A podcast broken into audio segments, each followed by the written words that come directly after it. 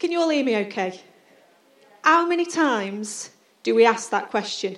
How many times have we asked that question in the last 18 months over Zoom? Can you hear me? Can you hear me all right? Can you hear me? No, you're on mute. Take your mute off and then we can hear you. And we ask this question so many times. I know for myself, we've been and visited family and tried to shout to them through the window and wave at them through the window. And we're going, can you hear what we're saying? And you're trying to lip read. And, you know, I don't know about you, but I find it particularly difficult to hear what people are saying when we've got masks on. I wear a hearing aid, which I take off when I've got my mask on, because it just flies away and I lose it, and then I have to pay a lot of money to get a new one. And very often I'm like, I'm sorry, I can't hear what you're saying. But then you can't get any closer to people to actually hear what they're saying. And I think the last 18 months have been one of those times where the main thing that I've said to people is, can you hear me? Or I'm sorry, I can't actually hear you. And the question I want to ask you this morning is, what are you listening to? What are you listening to? Sometimes we don't know what we're listening to because we actually can't hear it. You know, the definition of listen is to give one's attention to a sound. To give one's attention to a sound. And there are many different types of listening that we can do. We can do informational listening, which is basically when you listen to learn something. You know, hopefully we're all going to do that this morning. We're going to listen to learn something. I know I worked in school for many years before I worked for the church, and some kids were absolutely fantastic at doing something completely different. You know they're not paying attention, and yet when you say to them, what did I just say? They can actually recount to you word for word, but you know it's not going in and they're not going to learn anything, but they can recount to you word for word what they have said. They're not necessarily listening to learn, but they've heard what you've said and they've got a bit of a skill going on so they don't get into trouble. Another form of listening is critical listening, where we listen to evaluate or analyse. And sometimes this can be a bit of a precarious thing. Sometimes people don't like this sort of listening because they don't like to be challenged. They don't like someone to analyse or evaluate what they're saying. We want everyone to just agree with us and just to keep going with us. And yet it's so important that we evaluate and analyse what people are saying. Is that right? Is that correct? Is that what I believe? And that we also evaluate what we say ourselves, and we consider those things that we say. Another type of listening is therapeutic or empathetic listening. That's a bit of a mouthful, isn't it? And that's listening to understand someone's feelings or emotions. And I think that's a really important thing that we do. If we can listen in a way to understand other people's feelings or emotions, to maybe help them, to maybe walk with them. Some of us, let's be honest, we're not really very good at that. We want to listen so that we can answer. I know one of my biggest faults is I just want to join in the conversation. I want to listen to you enough so I've gathered what you want to say. I don't particularly want to hear the rest of it, but I want to tell you what I think because I just want to join in, because I just like to talk. And Paul will often say to me at home, I haven't finished yet. And I'm like, shame. That's fine. I know you haven't finished, but what I've got to say is really important. That's a little glimpse into our home life. The other type of listening, which wasn't part of these listening types that I found, but is selective listening. Does anybody know anybody who has selective listening? Our dog has got selective listening. She is a terrier. She would like to do as she's told, when it suits her, when you are giving her a treat maybe, and when there's not another animal present, then she will just do whatever you ask her. But if there's another animal present or there's no food or treats involved, then she will pretty much do what she wants. She has got some serious selective listening going on, and I'm sure you know somebody who's a little bit like that as well. You know, so often we will listen, but we don't always remember what's been said, so it doesn't actually change us. It doesn't actually help us to become a different person. And I don't know about you, but so often when we listen to things, how easy is it to pick up the negative rather than the positive? We'll remember and we'll hear the negative things that are being said, and that will often lead us. Instead of being led by positive things, we're often led by the negative things that we hear, and that influences us so much more.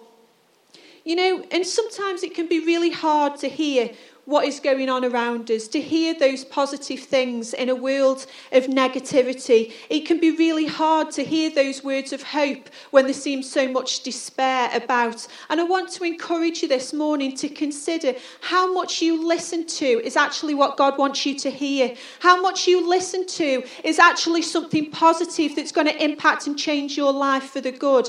How much you choose to listen to is actually going to shape you and form you, or is it actually going to send you on a spiral of negativity? Is it actually going to give you a negative impact or opinion of a person or a situation just because somebody else has said it? So then we actually live our lives with our thoughts and our actions by somebody else's negative voice that's in our head instead of something that we've decided for ourselves. So I want to encourage you, allow the Holy Spirit to guide you with what you listen to.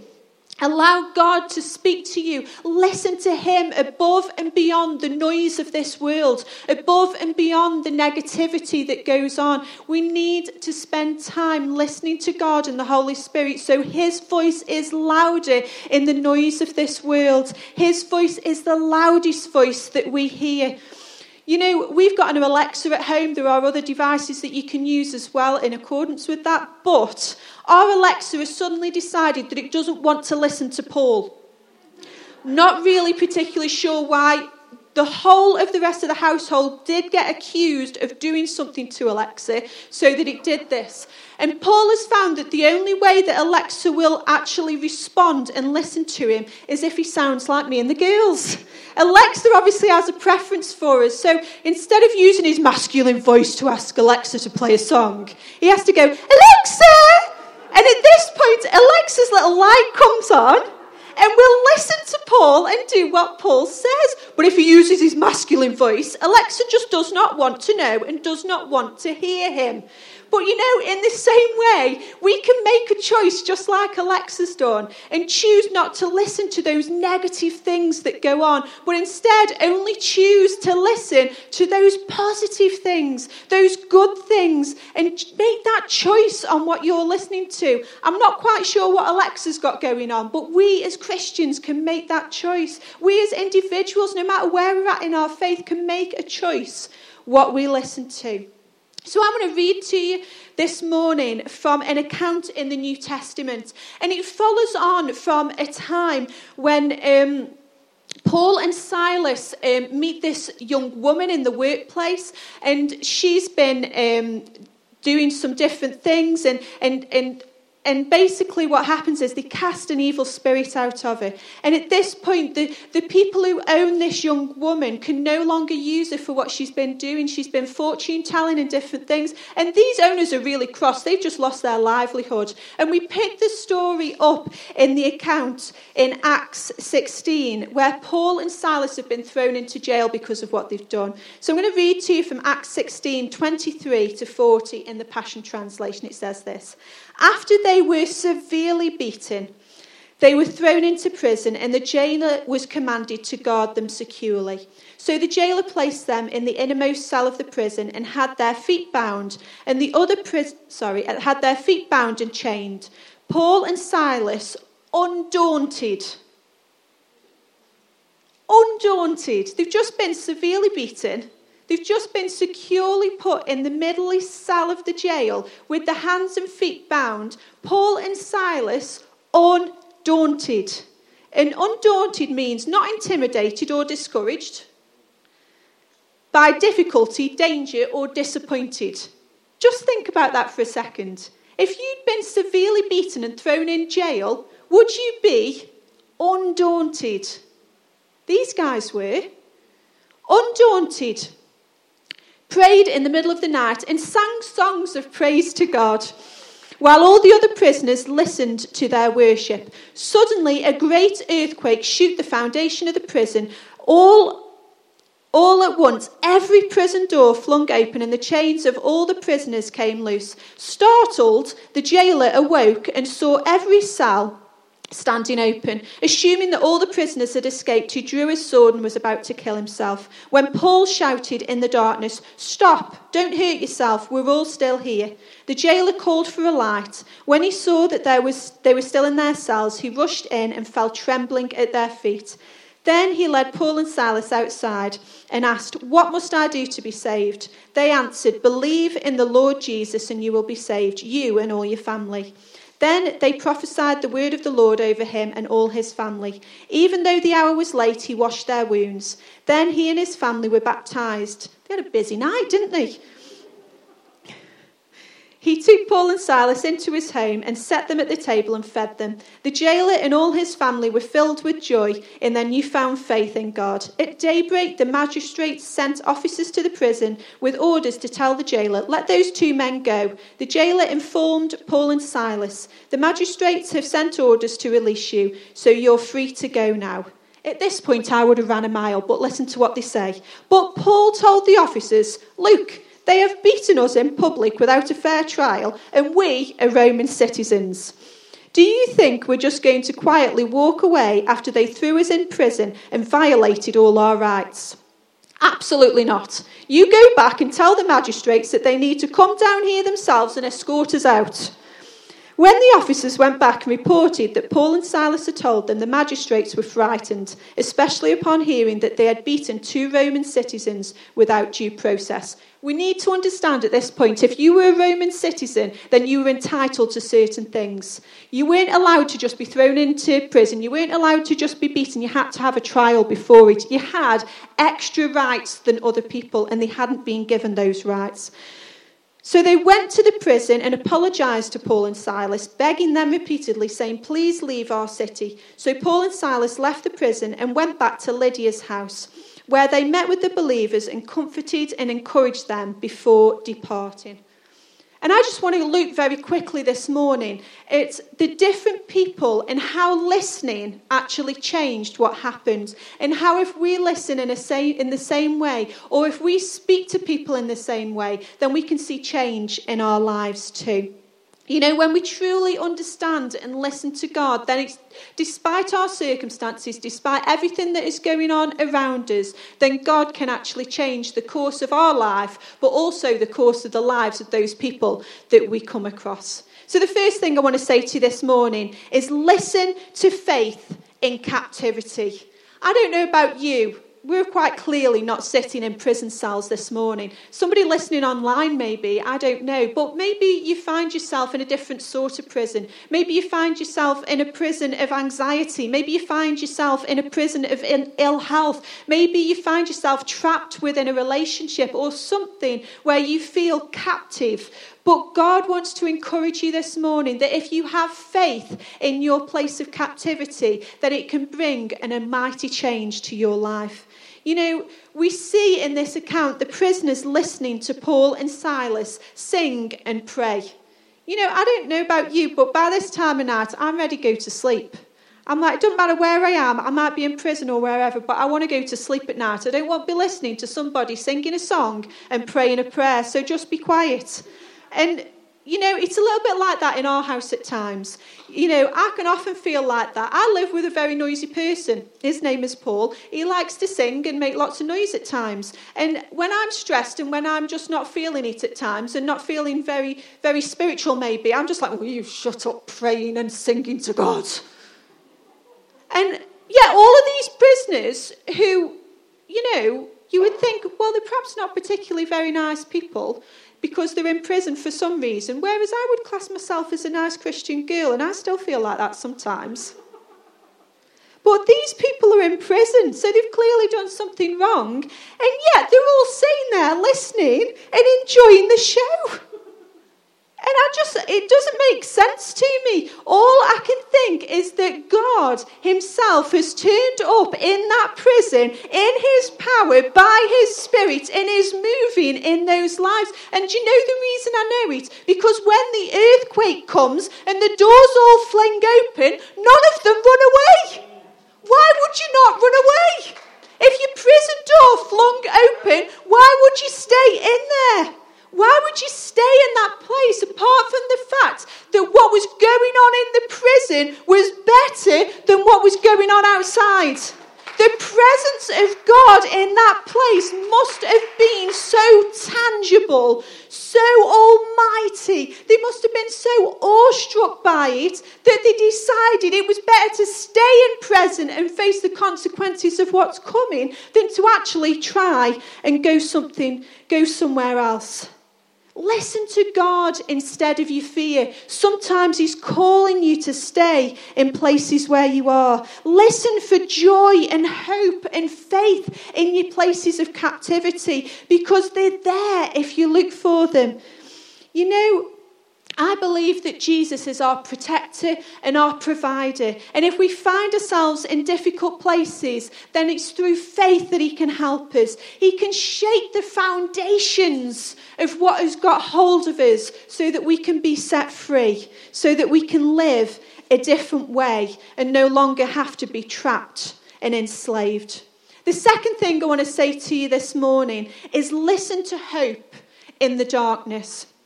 You know, the prison guard, it says that he realised, he was woken up by the earthquake and realised that all the prison doors were flung open. And it said he was about to throw himself upon his sword. And the reason he was going to do this was because the punishment for him would have been death anyway. So he was about to throw himself on his sword, and yet he listened in that dark place. And it must have been dark, because it said he then went and called for a light. When Paul shouted to him and said, "Don't hurt yourself, we're still all here." And he listened to that hope in that dark place, and it saved his life from death. And then he listened again, and he heard what had gone on and saw what was happening, saw all the prisoners were still there, realised that his livelihood was saved, and suddenly salvation comes to his own house. So not only is his own life personally saved, but then when he continues to listen to Paul and Silas in that dark place, then his whole household come to know Jesus as their Lord and Saviour, the one who can not only save you from a physical death, but also from a spiritual death too, that Jesus wants to set you free and bring you out of that dark place and bring light to you. Jesus wanted to create a way where there was no way when he died on the cross. And in the same way, he calls us to create that way where there is no way for other people, to be that light in their dark place that they see no way out of. He asks us to call out to them and let them know that there is hope in those dark places, just like there's been for us. And it's life transforming. You know, I read recently the story of Helen Keller. She rose to be a major 20th century humanitarian, educator and writer. And she was a huge advocate for blind people and for women's suffrage. And she co-founded the American Civil Liberties Union. And she was deaf and blind. That must be a dark place, to be deaf and blind.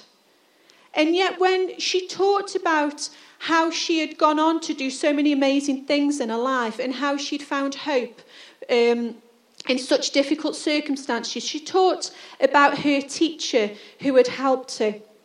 And her teacher was called Anne, and Anne herself was blind, and she'd become blind as a child through an illness. And Anne had found herself in a poorhouse when she was young, and at the time They caged her because she was like a wild animal. Nobody could reach her. Nobody could help her.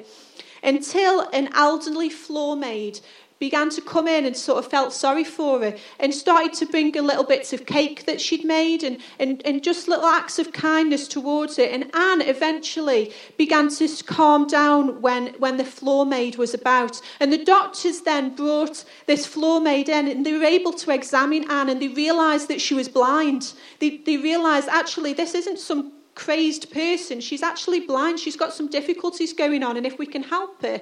And from that place, they took her to a school for blind people. And it was from that place that she went on herself to be an educator, and then helped to educate Helen Keller, who was deaf and blind.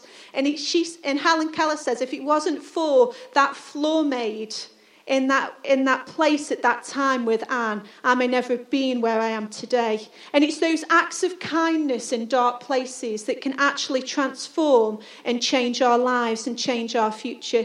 Sometimes actions are louder than words. Sometimes reaching out to someone can make a huge world of difference. You know, maybe doing something for someone else that you've never had yourself, and you think, I wish somebody could have done that for me in my childhood, and yet to do it for somebody else could actually change and transform their life as they go on. I've got a couple of pictures for you this morning, if we can put them on, Ruben. This is Mr. Chen, and Mr. Chen lives near a bridge in China that is called, and I'm going to try and pronounce this correctly, the Nanjing Yangtins Bridge. I'm sorry if I've got that wrong. And over the last 13 years, Mr. Chen has visited this bridge every weekend because it is a notorious bridge for suicides.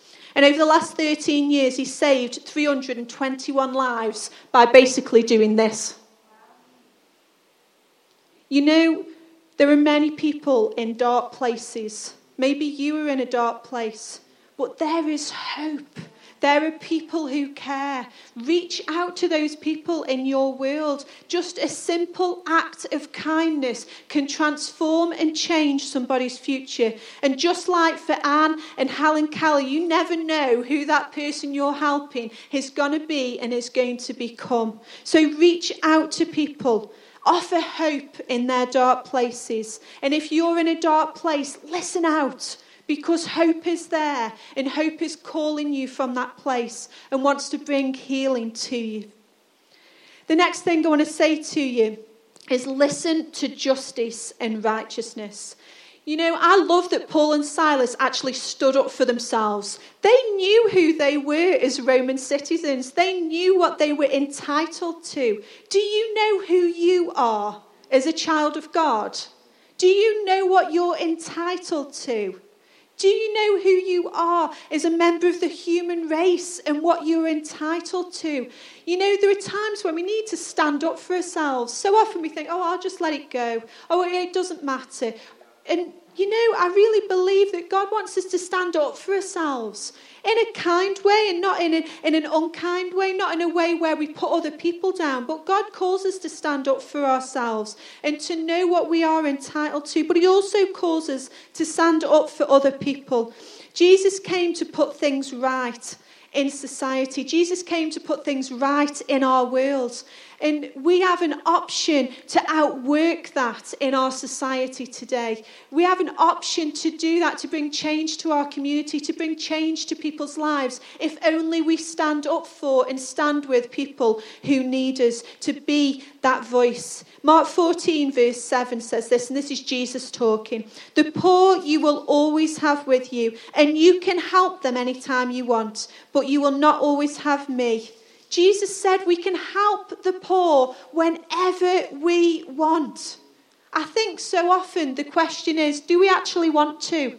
Do we actually want to stand up for righteousness and justice? Do we actually want to stand up for the things that are right? Do we actually want to stand with our brothers and sisters and say, I'm with you in this difficulty. I'm with you through this season. I'm with you while you feel like that. And as a church, we should do that. But how often do we fall short? How often do we miss out on standing up for righteousness and justice? And I believe that God's calling us not necessarily to be bigger as a church, but to go deeper and have a deeper impact on those grassroots issues that cause things in our society to not sit well and to not be well in this world. So as a church, we need to love bigger. We need to care more. We need to stand with those who are marginalized and pushed to the side.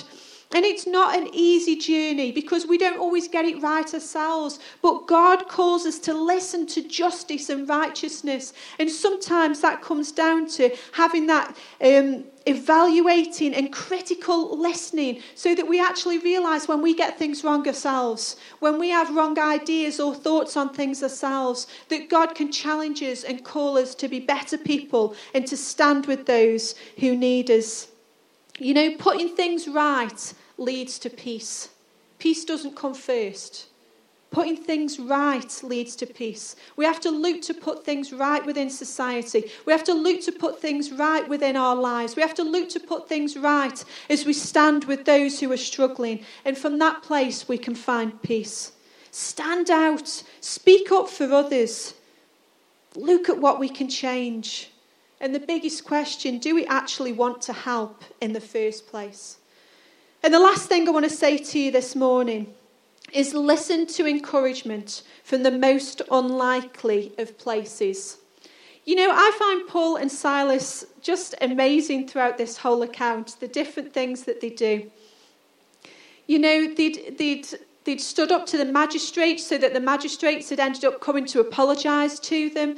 And then as soon as they are let free from prison, and they'd been asked to leave the city, but they don't. They go to Lydia's house, which was where the church was being held at the time. You know, they'd just been beaten. They'd spent the night in prison. They'd had a bit of a rough time of it. They'd confronted the magistrates over how they'd been treated. And yet, what did they do? They went straight to church. How often do many of us, when we're having a tough time, think, oh, I can't cope with going to church today. I'm not going to go to church. It's just too difficult at the minute. Yet Paul and Silas had been through more than probably any of us will ever go through in our lifetime in one night. And yet where did they choose to go the next day? They chose to go straight to church. And I think from that, God is trying to tell us something. When you're having a tough time, when things are difficult, when things are hard, the best place to go is to church and to be with God's people. Especially in the tough times. And Paul and Silas didn't go to church in Lydia's house to have someone come and pray for them and say, oh, are you okay, and let me help you. Paul and Silas, he said, went to church to go and encourage the other believers. So they've just been in jail, they've been flogged, they've had all this stuff go on, they're probably high as kites because the jailer's just got saved, but then they come to church and you'd think they just want to sit down and everyone sort of say, oh, well done, you've done really well, but no! They've not come for encouragement. They've not come to have their wounds licked, but they've actually come to encourage other people and to inspire those that they're with. You know, when Jesus invites us in, our fears and our doubts and everything we go to is dwarfed by his presence. And I believe that's what happened with Paul and Silas. Through the darkest of days that they'd been through the high and the low of the night before, they actually came out of that place full of empathy and love because of what God had done in and through them. And yes, it had been difficult. Yes, it hadn't been pleasant. But they still had so much passion in them to go and help and encourage others. Charles Spurgeon says this: my dear friend, when grief presses you to the dust, worship there. And Paul and Silas knew this. They knew that when grief and hard times and difficulties come and crushes you down to the core of who you are, to the dust, so that there's nothing left, that is still a place where you can worship. That is still a place to find praise for God. That is still a place to love other people from. That is still a place to encourage people in. And yes, it's not easy. I'm not saying it is. But when we're listening to God and listening to the Holy Spirit, then it actually changes and transforms our mindset to one that says, help me, look at me, but actually becomes outward looking, just like Jesus was, to say, how can I help somebody else? How can what I'm doing now save lives? How can what I'm doing now transform destinies? Just like Jesus when he died on that cross for us, and he could have thought, I think I've listened to the wrong thing here. But actually, through the death and the resurrection, we see victory and new life come. You know, there is great power in listening to others and being listened to. There's greater power, I believe, in listening to the Holy Spirit and what God's calling us to do. And what he's asking us to do for others. Listen to God as he guides you and calls you. Ask him to speak to your life. Ask him to help you in the darkness and the difficult days. And from those places that you'll be able to help and support and bring new life to other people. And you know this morning, if you don't know Jesus, he wants to reach you in that place where you find yourself. Maybe it is a place of captivity. Maybe it is a place of darkness. Maybe it's none of those places. But Jesus wants to speak to you. Jesus wants to encourage you to listen to him today and to hear what he's got to say to you. For those of you in the building, if you just want to stand, we're going to pray together. And then we're going to sing If you're at home, you can sing. If you're in the building, you can hum along. We're going to sing a song called The Way. And I just really believe that God wants to this morning begin something new within us. He wants to do a new thing within us where we hear him, and from that place it will actually change our future, but change the future of those around us because of what we listen to and how we listen. Father God, I just pray that by your Spirit you would just come and meet us where we're at. Holy Spirit, you would tune our ears into you, so that we hear you above the noise of this world, so that we hear you above the noise of our own selves at times. Holy Spirit, I pray that you would speak to us, that you would help us, that you would renew within us a desire to hear you above all things. God, I pray that through every battle we go through every blessing we find ourselves in, through it all, that we will hear you. And from that place, you will do a new thing. You will do something fresh within us, just like we saw for that jailer and his family. Just because he listened in that dark place, God, that you brought new life to him, that you brought a new way for him to follow. God, I pray that you would do something new in our lives. In Jesus' name. Amen.